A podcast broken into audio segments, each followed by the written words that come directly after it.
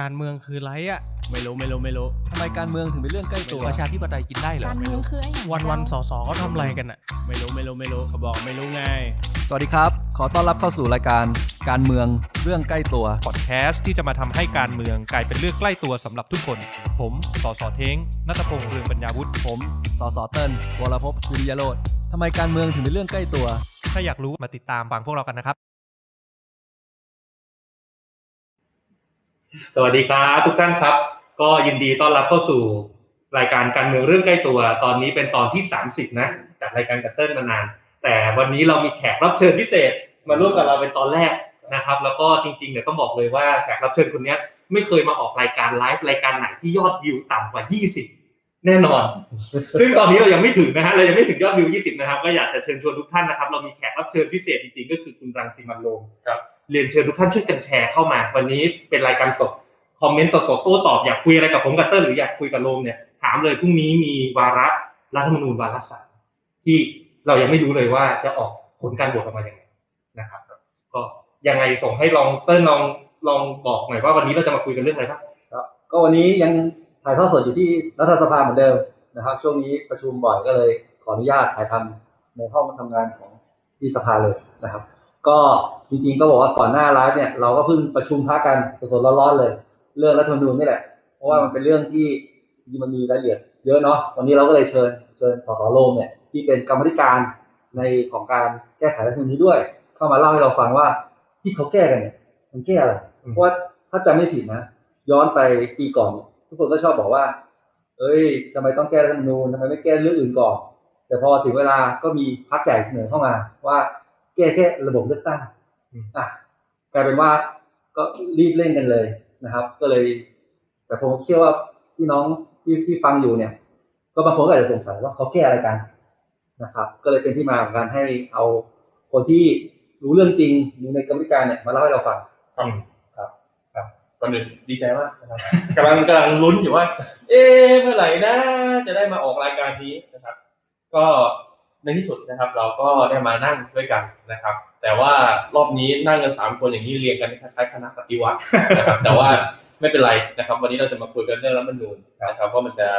เอ่อนำไปสู่การเปลี่ยนแปลงทางการเมืองได้ไหม ผมเชื่อว่าหลายคนเนาะก็รู้สึกว่าเฮ้ยการแก้รัฐธรรมนูญเนี่ยนี่แหละคือสิ่งสิ่งที่เราอยาก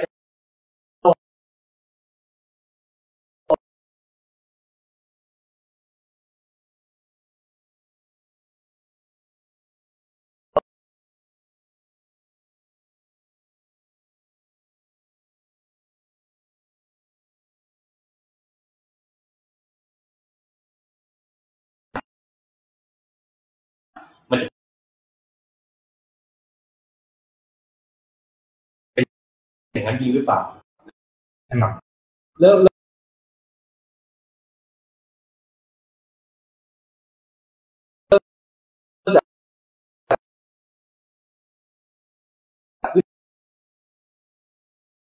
ที่ถามเลยไหมว่าสรุปเขาแก้อะไรบ้างก็หลักๆตั้งรัฐธรรมนูญฉบับใหม่นะครับ ซึ่งสุดกันอยู่นะครับ มีในเรื่องของอะระบบเลือกตั้งนะครับ มีในเรื่องของการเปิดให้มี universal income มันต้องแก้เยอะขนาดนี้เหรอซึ่งในวันนั้นเนี่ยพรรคก้าวไกลนะครับ เราก็มีความเห็นว่าจุดที่สำคัญที่สุดในการที่จะต้องแก้รัฐธรรมนูญในตอนนั้น คือมีสองสองจุดนะจุดที่หนึ่งก็คือเป็นการที่ว่าเราจะต้องเปิดทางให้มีการร่างรัฐธรรมนูญฉบับใหม่ โดยประชาชน โดยประชาชน เราเชื่อว่าการร่างรัฐธรรมนูญฉบับใหม่เนี่ยจะเป็นหนทางของการออกวิกฤตทางการเมืองอย่างแท้จริงอืมนี่คือสิ่งที่เราเชื่อมาโดยตลอดนะครับ ดังนั้นเนี่ยใครก็ตามที่บอกว่าก้าวไกลนะครับ ปกป้องรัฐธรรมนูญ60 ไม่เป็นความจริงนะครับ เราต้องการเห็นรัฐธรรมนูญฉบับใหม่นะครับ ประเด็นที่สองนะครับ เราเชื่อว่า การมีสวที่มาจากการแต่งตั้งแบบนี้นะครับ ไม่ใช่ทางออกของสังคมไทยนะครับ และเป็นการสร้างวิกฤตทางการเมืองอย่างที่เราเห็นว่าพลเอกประยุทธ์จันทร์โอชาเป็นนายกรัฐมนตรีได้เพราะใครนะครับดังนั้นเนี่ยจุดสองจุดเนี้ยที่เรารู้สึกว่าถ้ารัฐสภาจะต้องเร่งทำให้ด่วนที่สุด นี่คือสองกำมือที่เราจะต้องกำให้แน่นที่สุด แต่สิ่งที่เกิดขึ้นคืออะไรกลายเป็นว่าร่างรัฐธรรมนูญที่ผ่านวาระที่หนึ่ง มีแค่ร่างเดียวครับเป็นร่างที่ถูกเสนอโดยพรรคประชาธิปัตย์นะครับเป็นพรรคที่เป็นหัวหน้าพรรคประชาธิปัตย์คุณจุรินทร์นะครับ ซึ่งเป็นรองนายกรัฐมนตรีแก้แค่สองมาตราอืมคือมาตรา 83 และมาตราอืม91จำง่ายๆ มาตรา 83 เป็นมาตราที่กำหนดว่าสสเนี่ยเขตกี่คนอืมบัญชีรายชื่อกี่คนครับซึ่งทางพรรคประชาธิปัตย์เนี่ยเขาก็เสนอว่าควรจะเปลี่ยนเป็นสสเขตแบบ แบบแบบแบ่งเขตเนี่ย400นะครับแบบบัญชีรายชื่อเนี่ย100ครับส่วนมาตรา 91 นะครับ พูดง่าย ๆ ก็คือเป็นเรื่องของการคำนวณปาร์ตี้ลิสต์อืมว่าจะคำนวณกันยังไงอืมนะครับ สิ่งที่เกิดขึ้นก็คือว่าพรรคประชาธิปัตย์เนี่ยเขามีความเห็นว่าควรจะคำนวณแบบคู่ขนานนะครับ ซึ่งการคำนวณแบบคู่ขนานก็คือหมายความว่ามันมีสองระบบเกิดขึ้นแยกกัน ไม่ยุ่งเกี่ยวกันนะครับปาร์ตี้ลิสต์ก็ว่ากันไป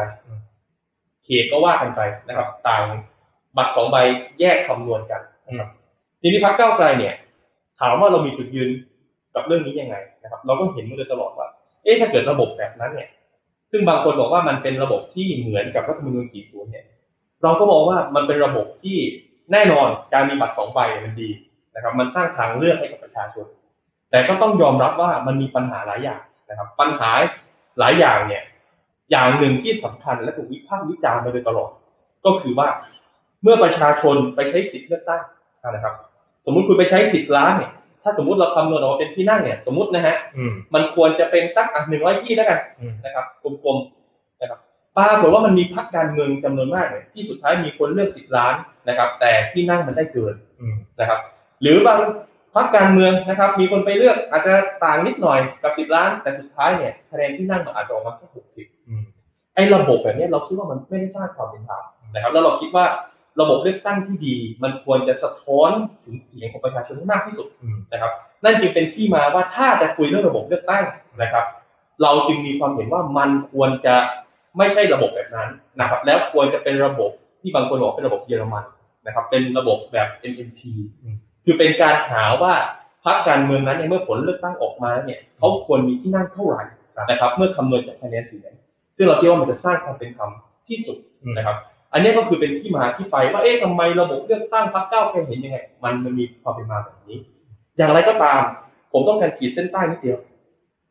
เวลาพูดว่าระบบเลือกตั้งเนี่ยในมุมก้าวไกลเราไม่ได้รู้สึกว่ามันต้องมาคุยตอนนี้นะอืมคุณลองนึกสภาพนะคุณย้อนกลับไปนะปีแรกเนี่ยโอ้เราอยากจะแบบเปลี่ยนรัฐธรรมนูญทั้งฉบับเราก็พยายามเสนอกันมีการพูดถึงว่าเราจะยกเลิกสวชุดปัจจุบันนะครับ ถ้าจะเป็นสภาคู่ก็คือเป็นสวที่มาจากการเลือกตั้ง ถ้าจะเป็นสภาเดี่ยวก็คือมีแค่สสเท่านั้นนะครับ เพื่อสร้างความชอบธรรมให้กับฝ่ายนิติบัญญัติให้มากที่สุด แต่มาตอนเนี้ยบ้านเมืองกำลังลุกเป็นไฟนะครับ สิ่งที่สภาทำกัน คุยกันเรื่องระบบเลือกตั้งนะครับ ซึ่งเราคิดว่าโอเคมันสำคัญนะ แต่มันมีอีกหลายเรื่องที่สำคัญกว่า แล้วจริงๆเรื่องเนี้ย มันค่อยไปคุยตอนที่เราจะจัดทำรัฐธรรมนูญฉบับใหม่ก็ได้ อย่างไรก็ตามนะครับ สุดท้าย เราก็อาจจะไม่ได้เป็นเสียงข้างมากนะครับ เราเป็นเสียงข้างน้อย ก็สุดท้ายอะวาระของสภาก็เป็นเรื่องนี้มาโดยตลอดนะครับ แต่เราเองก็มีหลายส่วนที่เรารู้สึกว่า ถ้าทำแบบที่เสนอเสนอกันเนี่ย มันจะนำไปสู่วิกฤตทางการเมืองอืมนี่ยังไม่นับว่าในความเป็นจริงแล้วเนี่ยไอ้ร่างรัฐธรรมนูญที่ทำทำกันอยู่เนี่ย โดยเฉพาะในวาระที่สองที่เองมันมีหลายเรื่องที่เรารู้สึกว่าเฮ้ยที่ทำทำกันเนี่ย มันผิดหลักการนะอืมแล้วมันมีกระบวนการหลายอย่างที่เรารู้สึกว่าเฮ้ยนี่คือกฎหมายสูงสุดจริงเหรอผมยกตัวอย่างนะถามว่าเรากำลังแก้กฎหมายสูงสุดใช่ไหมครับเรากำลังแก้กฎหมายสูงสุด มีประชาชนคนไหนได้มีส่วนร่วมไหมได้มีการพูดไหมว่าเขาอยากจะเห็นระบบเลือกตั้งแบบไหนแต่จริงๆ เรื่องนี้ผมว่ามันมันเป็นประเด็นอย่างหนึ่งนะในขณะที่ว่าสสมีส่วนได้ส่วนเสียโดยตรงต่อกติกาการเลือกตั้งทำไมคุณถึงไม่ให้สสรที่มาจากการเลือกตั้งโดยตรงของประชาชนมายกร่างครับ แก้ไขระบบเลือกตั้งแต่ให้สสมานั่งเถียงกันเองถกกันเองอะไรซึ่งซึ่งผมเชื่อนะอืมถ้าเราใช้สสรกระบวนการหนึ่งที่จะมีแน่ๆก็คือการรับฟังความเห็นของประชาชนนะคือโอเค ในด้านหนึ่งเนี่ย อันนี้ในความเห็นผมนะว่า ด้านหนึ่งมันเป็นสิ่งที่มันเป็นผลประโยชน์ของสสครับ แต่ในอีกด้านหนึ่งอืมนะครับ ก็ต้องบอกว่า ถ้าระบบเลือกตั้งมันเปลี่ยนเนี่ยมันก็ส่งผล กระทบต่อประชาชนอย่างเลี่ยงไม่ได้อืมเพราะการคำนวณที่เปลี่ยนใช่ไหมครับ มันก็หมายความว่าเจตจำนงของประชาชนเนี่ย มันมีน้ำหนักที่ต่างออกไปจากเดิมครับใช่ไหมสมมุติเนี่ยจำนวนสิบล้านคนเนี่ย มันเลือกวันเนี้ยคุณก็ได้ที่นั่งแบบหนึงอืมคุณคุณไปเลือกระบบใหม่คุณก็ได้ที่นั่นอีกแบบหนึ่งนั่นหมายความว่าเจตจำนงเนี่ยมันมีน้ำหนักอืมผ่านการคำนวณของระบบเลือกตั้งดังนั้นมันมีความสำคัญ แล้วผมก็รู้สึกว่าทำไมประชาชนไม่ได้แสดงความคิดเห็นอะไรเลย มันเป็นไปได้ยังไงเรา เราเราเราแก้พรบเนี่ยอืมเรายังอย่างน้อยที่สุดเราจะให้ประชาชนแสดงความคิดเห็นผ่านเว็บไซต์เลยอืมแต่นี่เราแก้รัฐธรรมนูญไม่มีประชาชนคนไหนอืมได้แสดงความคิดเห็นอะไรเลยนะครับผมเลยรู้สึกอันเนี้ยเป็นดอกที่หนึ่งที่ผมคิดว่า มันมีปัญหา ดอกที่สองที่ผมคิดว่ามันมีปัญหานะครับ แก้รัฐธรรมนูญเนี่ยอืมเมื่อกี้ผมพูดไปแล้วว่า เรารับมาเนี่ยในวาระที่หนึ่งนะครับพรรคประชาธิปัตย์เขายื่นมาสองมาตราอืมนะครับ เพื่อจะแก้แค่สองมาตรา หลักการมีแค่สองมาตราหลักการมีแค่สองมาตรา ไปไปมามาแค่ออกมารวมกันกลายเป็นเก้ามาตราอืมนะครับอ้าวอย่างนี้หมายความว่าไงหมายความว่าคุณกำลังแก้เกินหลักการอะแก้หลักเกินหลักการคืออะไร อันนี้ผมต้องอธิบายเผื่อคนที่ไม่ได้ตามการเมืองครับคือปกติแล้วเนี่ยในในกระบวนการกฎหมายเนี่ยนะครับ เมื่อเรารับหลักการมาว่าหลักการมันเป็นยังไงนะครับ ในการแก้กฎหมายในวาระที่สองเนี่ย เราจะไม่สามารถตอบแก้เกินไปกว่านั้นได้ครับ ถ้าเกิดแก้เกินกว่านั้นได้เนี่ยสุดท้ายไอ้กระบวนการวาระที่หนึ่งไม่ต้องทำอืมนะครับเพื่อจะทำทำไม เพราะว่าสุดท้ายจะทำอะไรก็ได้ดังนั้นเนี่ยในทางกระบวนการนิติบัญญัติเนี่ยมันจึงมีกรอบเลยว่า เมื่อเรารับหลักการวาระที่หนึ่งแล้วเนี่ยวาระที่สองนะครับ จะต้องล้อไปกับวาระที่หนึ่งนะครับ สิ่งที่เกิดขึ้นก็คือว่าผมเห็นกระบวนการที่ต้องการแก้นะครับ ให้มันเกิดหลากหลายมาตรานะครับ แล้วก็ให้เนื้อหาสาระเนี่ยมันไปสอดคล้องกับร่างรัฐธรรมนูญที่มันตกไปแล้ว อืมนะครับอืมซึ่งในทางกระบวนการแก้กฎหมายเนี่ย เอาแค่แก้กฎหมายรวมๆเนี่ยมันทำไม่ได้นะครับ แล้วนี่คือกฎหมายสูงสุดนี่คือรัฐธรรมนูญอืมมันต้องยิ่งทำไม่ได้ใหญ่ แต่อย่างไรก็ตามมันก็มีความพยายามฝืนอืมแต่สุดท้ายนะครับ อาจจะด้วยความที่เราเองก็ ผมก็อาจจะชอบชวนทะเลาะคนนะชวนทะเลาะคน เยอะ สุดท้ายเนี่ยทางเอ่อคุณไพบูลย์เนี่ยครับเขาก็นัดนัดวันหนึ่งเป็นวันเดียวกันกับที่มีการโหวตวาระสองครับนะครับ คือวันประชุมนั่นแหละเช้าวันนั้นเลยเช้าวันนั้นเลยเอออืมถอนหลาย ๆ อันที่ทำมานะครับ ซึ่งมันก็ยิ่งแสดงให้เห็นว่าตกลงเนี่ยอืมคุณปกติเปล่าอืมนะครับ มันเป็นไปได้ไงคุณแก้รัฐธรรมนูญนะอืมนี่คือรัฐธรรมนูญนะอืม ใช่ไหมคุณชอบอ้างไม่ใช่เหรอว่าอืมโอ้รัฐธรรมนูญผ่านประชามติมามีคน16ล้านคนโหวตให้อืมแล้วคุณทำกันแบบเนี้ยอืมผมเลยรู้สึกว่า อืม เราจะอยู่กันอย่างนี้จริงๆใช่ไหมนะครับ ดังนั้นเนี่ยผมเลยรู้สึกว่ากระบวนการทั้งหมดที่ทำกันมาในเรื่องของการแก้รัฐธรรมนูญเนี่ยมันมีปัญหามากนะครับ แล้วมันทำให้ผมเกิดความรู้สึกว่าตกลงเนี่ย ต้องการจะแก้จริงๆใช่ไหมอืมโดยจริงๆนี่คือการเล่นละครกัน เป็นอีกอะไร episode หนึ่งของซีรีส์ปาหี่นะชื่อว่าซีรีส์นี้ชื่อว่าปาหี่เอนี้ episode ที่สองที่สามก็ว่ากันไป หรือเปล่าจริงๆต้องบอกท่านผู้ฟังว่าสาเหตุที่ไพบูลย์ยอมถอนนะเป็นเพราะว่าพรรคก้าวไกลนี่แหละที่ธีรชัยไปยื่นญัตติอยู่ไว้ใช่ใช่ไหมให้สภาพิจารณาว่าตกลงที่คุณทำเนี่ยมันผิดหรือมันมันผิดหลักการหรือเปล่าสุดท้ายก็เกิดกลัวกลัวกลัวกลัวกลัวถ้าถ้าคนที่ทำถูกอะ มันไม่กลัวอยู่แล้ว แสดงว่าเนี่ยคุณคุณก็รู้ตัวอยู่แล้วแหละว่าคุณทำมาผิดตลอด แล้วก็อย่างที่โรมว่าว่าเนี่ยสุดท้ายเนี่ยพอทุกอย่างมันผิดกระบวนการทั้งหมด ซึ่งร่างที่ผ่านวาระสองมาก็มีปัญหานะ93มาตรา93 94 ถ้าท่านผู้ฟังลองไปเปิดดูในรัฐธรรมนูญปัจจุบันนะกับร่างที่พรุ่งนี้เข้าสู่วาระเนี่ยจะเห็นว่ามาตรา91ที่ผ่านวาระสองมาแล้วอะกับ 93 มาตรา93 94 เดิมในร่างเดิมเนี่ยมันขัดแย้งกันนะใช่จริงๆแล้วเนี่ย มันมันมีปัญหาหลายอย่างมากอืมนะครับ แล้วอันนี้ยังไม่ต้องไปพูดว่า ถ้าเราไปอ่านเหตุผลนะฮะ คือคือผมผมก็งงว่า ไอตอนชั้นของการเสนอกฎหมายเนี่ยอืมพลาดได้ยังไงอืมคือถ้าใครที่สนใจการเมืองนะครับ แล้วลองไปเปิดอ่านกันดูเนี่ยแล้วไปดูเหตุผลตอนที่พรรคประชาธิปัตย์เสนอนะครับ อ่านไปอ่านมาเนี่ยพรรคประชาธิปัตย์กำลังเสนอให้มีสสแค่สี่ร้อย แบบเนี่ยมันมีจุดเล็กๆน้อยๆแต่มันเป็นเรื่องใหญ่นะกลับมาแล้วใช่ไหมครับโอเคโอเค ขออภัยท่านผู้ฟังทุกท่านนะครับ เมื่อกี้ใช้เปลี่ยนจากสัญญาณ Wi-Fi สภามาใช้โทรศัพท์ 5G ของผมเองนะครับเดี๋ยวเปลี่ยนมาใช้สัญญาณ 5G อะต่อกันน่านะคจะรับมีความหวังกว่ายังอยากเล่าให้เพ้งฟังนิดนึงผู้ช่วยผมเนี่ยอืมอ่าคุณเบสเนี่ยอืมเล่าว่าเขาเอาสไลด์ที่ที่เท้งไปที่อภิปรายในสภาอืมมาเป็นเลคเชอร์เลยนะอืมเออว่าเหมือนกับมาสอนนักศึกษาเลยว่าไอ้ตัวระบบการเลือกตั้งแบบ 40 เนี่ยมีปัญหายังไง แล้วที่แบบว่าแบบอื่น MMP แบบเยอรมันที่เราอภิปรายในสภาเนี่ยอืมดีกว่ายังไง โอเค แล้วให้พี่เท้งลองเล่าเดี๋ยวว่าไอ้ระบบที่เขาอภิปรายกันน่ะมันมีข้อดีข้อเสียแตกต่างกันยังไงบ้าง คือผมว่าเอาโดยสรุปอย่างนี้ดีกว่าหลักการของเราเลยนะไอ้เรื่องกระบวนการเมื่อกี้ที่โรมได้พูดมาตั้งแต่ต้นว่าตั้งแต่วาระหนึ่งที่คุณปัดตกทิ้งหมดเลยไอ้ร่างประชาชนอะไรคุณไม่เอาเลยนะ แล้วก็มาสู่วาระที่สองพยายามยัดไส้ทำให้มันเกินหลักการ และสุดท้ายก็มาชักออก แล้วก็มีปัญหาไอ้ไอ้ปัญหาที่พูดมาทั้งหมดเนี่ยที่ว่าทุกคนรู้อยู่แล้วจากจากเหตุการณ์ทั้งหมดที่ผ่านมาแต่หลักการที่เรายึดยึดถือไว้เลยเนี่ยในพรรคเก้าวไกลเนี่ยคือเราต้องการระบบเลือกตั้งที่ก็คือเลือกคนที่ใช่เลือกพรรคที่ชอบ แล้วก็ได้สัดส่วนที่ถูกต้อง อันนั้นคือสำคัญที่สุด ซึ่งในวาระสองที่ที่ผมเองได้อภิปรายไปซึ่งจริงๆก็ขอบคุณทางทางโรมด้วยทางที่อ๋องด้วยที่ช่วยเตรียมข้อมูลนะครับ เราได้พิสูจน์แบบเป็นโมเดลตุ๊กตาง่ายๆอะบวกลบคูณหารเลขง่ายๆเนี่ย ให้เห็นแล้วว่าระบบเลือกตั้งแบบพาราเรลหรือแบบคู่ขนานในร่างที่กรรมธิการผ่านวาระสองมันที่เขาตั้งใจจะยัดไส้เนี่ย มันเป็นร่างที่ทำให้สอจำนวนที่นั่งสสในสภาเนี่ย มันบิดเพี้ยนไปจากจำนวนเสียงที่ประชาชนเลือกตั้งมาเนี่ย สูงกว่าระบบที่พวกเราเสนอเนี่ยถึงสามเท่านะครับ ระบบเลือกตั้งที่ดีเนี่ยก็เราก็ควรจะได้มีจำนวนสสในสภาที่มันตรงกับคะแนนเสียงที่ประชาชนโหวตให้อะอันนี้ก็คือพูดโดยสรุปนะนะครับ ทีเนี้ยกลับมาสู่ปัจจุบันนะครับ ว่ามันผ่านกระบวนการบิดเพี้ยน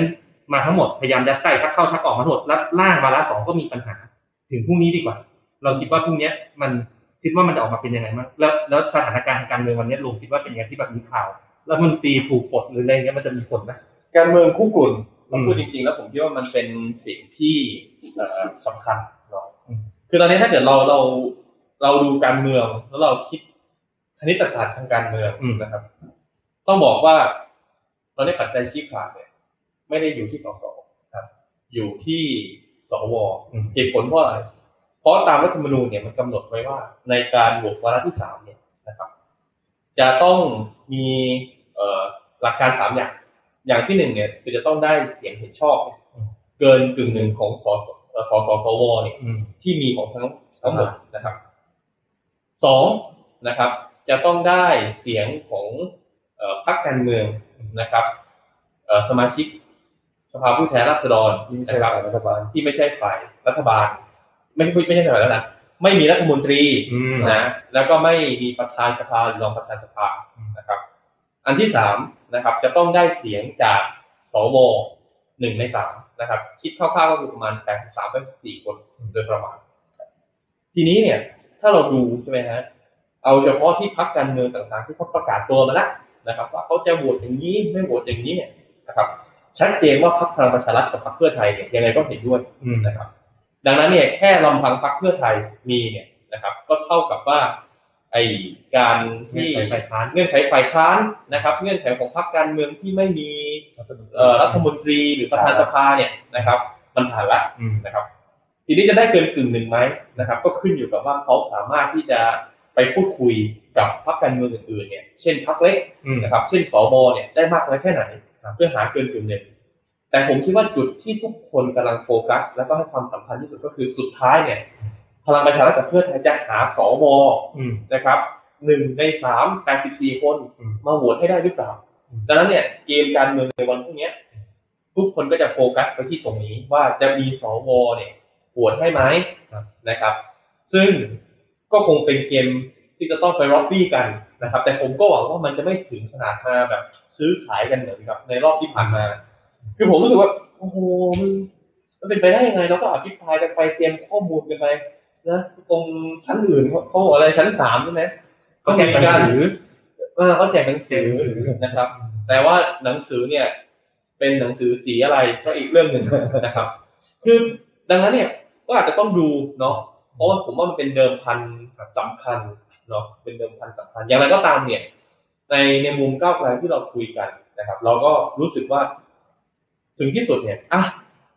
เราเรามีจุดยืนแบบเนี้ยเป็นจุดยืนหลักการเราว่าเราอยากจะเห็น NMP เราบอกว่ามันตอบโจทย์การแก้การแก้ปัญหาทางการเมืองมากที่สุดครับ แต่ถ้าสุดท้ายมันผ่านอืมเราก็พร้อมสู้นะอืมพี่พี่เม้งพร้อมไหมพร้อมบางแคพร้อมนะพร้อมไม่กลัวสี่ร้อยร้อยก็พร้อมเฉียดชนะแน่นอน คือเออ คือคือถึงที่สุดเนี่ยผมผมบอกนี้ว่าอะถ้าเกิดสุดท้ายมันจะเป็นระบบแบบที่เคยทำกันมาตอนปี 40 ถ้าก้าวไกลพร้อมครับนะครับ เราไม่กลัวอืมเรายังเชื่อว่าถึงที่สุดอะเราพร้อมสู้ทั้งกับทุกกติกานะครับตอนที่เราลงสมัครในรัฐธรรมนูญ 60 ไม่มีใครคิดหรอกว่าเราจะได้เอเอ่อเท่าไหร่นะครับ ไม่เคยมีใครอธิบายว่าระบบนั้นเนี่ยอืมนะครับ จะทำให้ก้าวไกลชนะได้เยอะ นะครับตอนนั้นยังมีกันบอกอยู่เลยว่าไอ้ระบบนั้นเนี่ยออกแบบมาเพื่อเราเพื่อเราในที่นั้นก็คือเพื่อพรรคพลังประชารัฐอืมนะครับ แล้ววันหนึ่งพอพรรคก้าวไกลเข้ามาอืมได้80กว่าที่อืมก็เริ่มมีการสร้างคำอธิบายว่าเรื่องรัฐธรรมนูญ60พรรคก้าวไกลได้ประโยชน์อืมเอาใหม่อืมถ้าระบบเปลี่ยนเราก็พร้อมจะสู้ทุกกติกานั่นแหละครับเราพร้อมพิสูจน์ให้เห็นว่าในการทำหน้าที่ที่เป็นการเมืองที่แตกต่างจากเดิม เป็นการเมืองที่ไม่ใช่การเมืองแบบเก่าเนี่ยอืมมันคือยังไง แล้วเราเชื่อว่านี่คือหนทาง ในการต่อสู้ระยะยาวครับเพื่อพลิกวิกฤตที่ที่เราอยู่เนี่ยอืมนะครับ ไปสู่การเมืองแบบสร้างสรรค์อืมสู่การเมืองที่ มันจะนำพาให้ประเทศเนี้ย เป็นประเทศที่พัฒนาเหมือนกับที่หลายๆประเทศเนี่ยกำลังเป็นครับนะครับจริงๆเมื่อกี้มีแฟนรายการหลายคนนะครับเขียนคอมเมนต์มาในรายการสดๆว่าเนี่ยอยากรู้ว่าก้าวไกลจะเอาระบบเลือกตั้งแบบไหนพรุ่งนี้จะโหวตยังไงแต่อย่างที่โรมบอกเนอะว่าตอนเนี้ยเอ่อเรื่องของสมการทางการเมืองเนี่ยมันเปลี่ยนตลอด พอมันเป็นเรื่องของระบบการเลือกตั้งเนี่ยมันไม่ใช่ว่าเรื่องพรรคฝ่ายค้านกับฝ่ายรัฐบาลแล้วมันพรรคเล็กพรรคใหญ่ขณะที่เราเห็นแล้วก็มีเรื่องปัจจัยของสวอีกในแต่เรื่องของเกมการเมืองที่วันนี้มีประกาศออกมาว่ามีการปลดรัฐมนตรีอีกทุกอย่างเป็นปัจจัยหมดเลย ซึ่งทุกคะแนนเสียงมีส่วนสำคัญที่จะทำให้ผลโหวตพวกนี้พลิกกลับไปกลับมาแล้ววันนี้ต้องขออนุญาตท่านผู้ฟังจริงๆถึงแม้เราจะมีการประชุมพักในเมื่อสักครู่นี้ แต่เรายังบอกไม่ได้จริงๆว่าพรรคก้าไกลจะโหวตยังไง ขออุบไว้ก่อนขอเราอุบไว้ก่อนพรุ่งนี้อยากให้ติดตาม แต่เรายืนยันได้หลังหนึ่งว่าหลักการที่พวกเรายืนยันมาโดยตลอดก็คือ เราต้องการแค่ระบบเลือกตั้งที่มันสะท้อนเสียงของประชาชนแค่นั้นเลยนะครับ แล้วก็เราไม่เคยกลัวเมื่อกี้ลมก็บอกกันนะจะสามร้อยห้าสิบร้อยห้าสิบหรือจะสี่ร้อยร้อยสสเขตพร้อมสู้หมดใช่ไหมครับ แล้วก็เรื่องว่าจะเอ่อเป็นพาราเลลจะจะสรรปันส่วนผสม หรืออะไรก็ตาม MMT เราพร้อมสู้หมดนะครับ แต่ว่าถ้าถามโดยหลักการว่าเรายืนยันว่าเราอยากได้แบบไหน เราอยากได้ระบบที่ คล้ายๆกับระบบของประเทศเยอรมันคือพูดเป็นตรงๆนะ ผมเนี่ยพูดก็บ่นนะพี่เทงที่เอิ่มคือมันจะมีปัญหาอะไรถ้าสมมุติว่าเราสามารถดีไซน์ระบบที่สุดท้ายประชาชนไปเข้าคูหา อืมเขาเลือกเราเท่าไหร่ ที่นั่งมันสอดคล้องกับไอ้สิ่งที่ประชาชนเลือกอืมจบแล้วผมว่ามันมันแฟร์ที่สุดเลยที่สุดนะถ้าถ้าจะเราไม่ได้เสนอให้ระบบ ให้ใช้ระบบที่เราได้ประโยชน์นะครับนะครับ เราไม่ได้เสนอว่าเราจะมีระบบอะไรที่ทำให้พรรคก้าวไกลมีสสแลนสไลด์อืมสสเกินกว่าที่เราพึงได้ไม่ใช่นะอืมเราเสนอว่าประชาชนไปเข้าคูหาเท่าไหร่อืมนะผลออกมาเป็นที่นั่งเนี่ย คือเท่ากันอืมมันจบอืมใช่ไหมครับ ไม่ต้องมาเถียงกันอีกแล้วว่าใครได้ประโยชน์ใครเสียประโยชน์ครับนะครับ แต่เอาล่ะ ด้านหนึ่งเราก็เข้าใจว่าสุดท้ายเนี่ย พอมันถูกพูดโดยพรรคการเมือง คนก็จะคิดว่าเฮ้ยเนี่ยก็มันเป็นการต่อสู้เพราะผลประโยชน์ของเราอืมโอเคไม่เป็นไรนะครับพรุ่งนี้เป็นวันชี้ขาดครับไม่ว่าผลออกมาเป็นยังไงนะครับจำคำของพี่เล็กนะครับ เราพร้อมสู้เราพร้อมสู้เราพร้อมสู้เลือกตั้งแน่นอนในทุกทุกรูปแบบทุกกติกานะครับ เราแน่นอนว่าเรามีคอมเมนต์เรามีความเห็นว่าระบบแบบไหนดี ระบบแบบไหนไม่ดี เราเชื่อว่า การพูดเหล่านี้มันเป็นการนำเสนอต่อประชาชนระยะยาว เป็นการทำให้ประชาชนได้รู้ว่า ทางเลือกของประเทศไทยเนี่ย มันไม่ใช่มีแค่รูปแบบรัฐธรรมนูญ 60 หรือ 40อืมมันมีทางเลือกมากกว่านั้นนะครับ แล้วมันเป็นทางเลือกที่ผมเรียกมันว่านะ มันคือการพัฒนารัฐธรรมนูญเอ่อระบบเลือกตั้งแบบรัฐธรรมนูญ 40 เนี่ยอืมนะครับ ในรูปแบบเป็นเวอร์ชัน2อะอืมคือเป็นการอัพแพดอะอืมให้แพดมันให้มันมีความปลอดภัยมากขึ้นให้มันมี ในลักษณะที่มันสะท้อนต่อประชาชนมากขึ้นอืมนะครับ ประชาชนยังได้เลือกบัตรสองใบใครที่บอกว่าพรรคก้าวไกลอยากได้บัตรใบเดียวไม่จริงจริงนะครับ เราต้องการบัตรสองใบนะครับ แต่เป็นบัตรสองใบที่ได้รับการพัฒนาแล้วเท่านั้นเองครับก็จริงๆ ตอนนี้ก็เข้าสู่ช่วงท้ายรายการผมว่าไหนๆได้แขกรับเชิญพิเศษก็อยากจะให้ท่านผู้ฟังทุกท่านนะครับ เขียนคอมเมนต์เข้ามาแล้วเดี๋ยวอาจจะให้ทางโรมสามารถตอบท่านท่านผู้ฟังได้เลยเมื่อกี้อาจารย์เอกชัยแฟนคลับรายการเหมือนกันถามเข้ามา ธรรมนัทเขาบอกเขาแถลงข่าวชิงตัดหน้าว่าเขาลาออกอะเขามาสมัครก้าวไกลพรรคก้าวไกลเอาไหมเอ่อทำอะไรก็เกรงใจพี่ธีรชัยกับต่อสอกายที่อภิปรายไม่ไว้วางใจกันบ้างคือคือผมแล้วคิดก็ว่าอย่าลืมนะผมคิดว่าข้อบังคับของพรรคเราเนาะแล้วก็ประกาศของพรรคเรามันเขียนอุดมการณ์ชัดอ่าเนาะแล้วอุดมการณ์เนี่ย มันไม่ได้หมายความว่าพอคุณกรอกไปสมัคร แล้วก็บอกอ๋อผมสนับสนุนประชาธิปไตยครับแล้วจบใช่ไหมเราก็ต้องไปดูว่า คุณทำอะไรมาบ้างนะครับซึ่งซึ่งผมคิดว่าอะพูดกันคงพูดได้นะแต่เขาอาจจะไปฟ้องผมหรือเปล่าไม่รู้แต่ก็เดี๋ยวไปสู้คดีแล้วกันผมว่ามีคดีเยอะแล้วมีสักคดีคงไม่เป็นไรเอ่อผมไม่คิดว่าคุณธรรมนัฐมีอุดมการณ์ที่สอดคล้องกับพรรคเรานะครับ แล้วแล้วผมคิดว่าคุณสมบัติข้อเนี้ยคงไม่สามารถทำให้คุณธรรมนัฐเนี่ยมาสมัครพรรคเก้าไกลได้นะครับ แล้วก็เออเราก็คงไม่มีวันได้ร่วมงานกันน่าจะพูดแบบนั้นได้ โอเค ก็ระหว่างนี้นะครับ ก็มีแฟนๆรายการหลายท่านก็บอกว่าจะระบบไหนก็พร้อมกาก้าวไกลเนาะนะครับ แต่พวกเราก็พร้อมสู้ตลอดไม่ว่าจะระบบไหนเหมือนกันนะครับ ยังไงก็ถ้าไม่ได้มีเอ่อคำถามจากท่านผู้ฟังทางบ้านเข้ามาอะไรเพิ่มเติมเนี่ย วันนี้ผมคิดว่าอาจจะขอลาท่านผู้ฟังนะครับ ปล่อยลมไปทำหน้าที่ก่อนอย่างที่บอก ตอนนี้พลวัตการเมืองเนี่ยมันหมุนตลอดนี่เดี๋ยวจบรายการไปก็ต้อง ไปนั่งพูดคุยไปนั่งซาวเสียงไปอะไรเนาะกว่าจะรู้จริงๆว่าจะโหวตอะไรคือพรุ่งนี้ ชวนชวนผู้ฟังทุกท่านเนี่ยติดตามการประชุมสภาวันพรุ่งนี้พรุ่งนี้ นะครับแล้วเดี๋ยวตอนเช้าพักก็ไปมีแถลงข่าวใช่ตอนแปดโมงครึ่ง แปดโมงครึ่งยังไงชวนฟังกันย้ำเลยแล้วก็เดี๋ยวติดตามมาดูว่าผลลัพธ์เป็นยังไงครับ นะครับ แต่อย่างที่บอกว่าทุกระบบการเมืองทุกระบบเลือกตั้งมีข้อดีข้อเสีย แต่ไม่ว่าระบบไหนพรรคเก้าวไกลเราพร้อมครับ พร้อมนะ พร้อม โอเคครับถ้าอย่างนั้นก็ตอนนี้ยังไงก็